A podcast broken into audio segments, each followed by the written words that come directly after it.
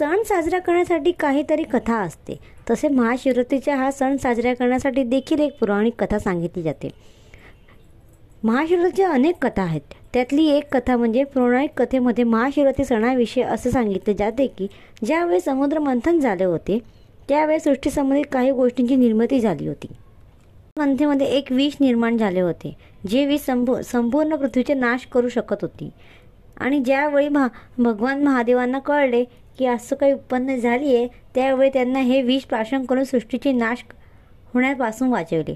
आणि या विष विषारा संपवण्याची क्षमता फक्त महादेवाकडे होती परंतु महादेवाने हे विष प्रश्न केल्यानंतर त्यांच्या शरीराला दह होत होता आणि त्याचे शरीर काळे निळे पडले होते.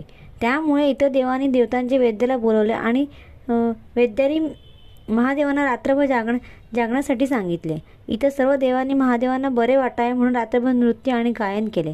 आणि त्याला याला आपण जागरण म्हणतो. आणि हा जागर आजही महाशिवराच्या रात्री केला जातो. आणि त्या रात्री भजन कीर्तन गायन यासारखे विविध धार्मिक कार्यक्रम राबवून रात्रभर जागर केला जातो. असे म्हटले जाते की या दिवशी महादेवांना खूप दाह होत असल्यामुळे त्यांना रात्री ताडणं नृत्य केले होते.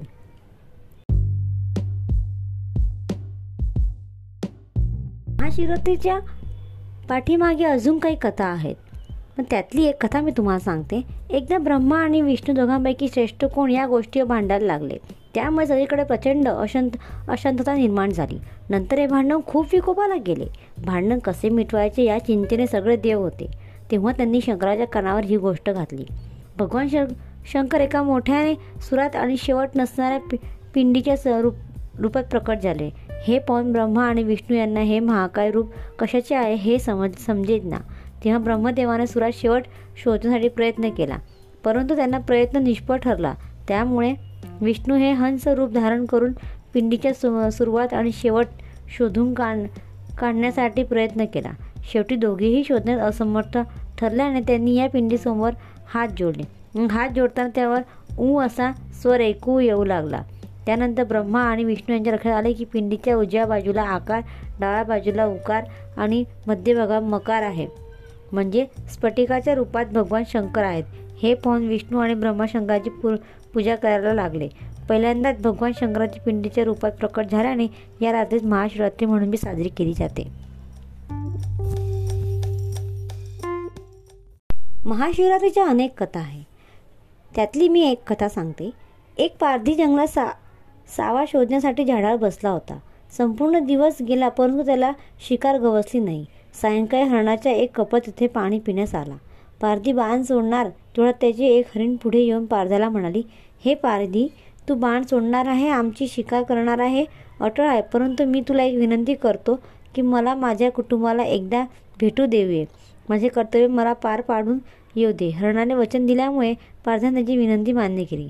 दुर्वा मंदिराच्या घंटाचा आवाज येत होता. ओम नम शिवाय कानावर येत होते. पारधी ज्या झाडावर बसला होता ते झाड बेलाचे होते. सहज चाळा म्हणून एक पान तो खाली टाकत होता आणि त्या झाडाखाली असल्या शिवपिंड्या ते बेलाचे पान पडत होता. नकळत का होईना पारधाच्या हातून शिव उपासना घडली. हरिणी परत आल्यानंतर त्याने पारधाला म्हटले की आता मला मार मी तुझे कुटुंब प्रमुख असल्याने कर्तव्य बाजूला बाजून आलो आहे. मला आता लगेच हरणी पुढे घे पुढे आली. आणि तिने म्हटले त्यांना नको मला मार. माझे पत पत्नी धर्माचे कर्तव्य पार पाडायचे आहे.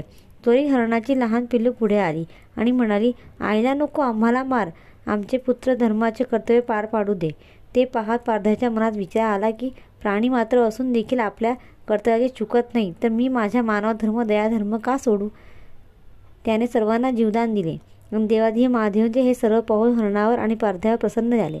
आणि त्यांनी सर्वांची कृपा आशीर्वादन दिला दिला.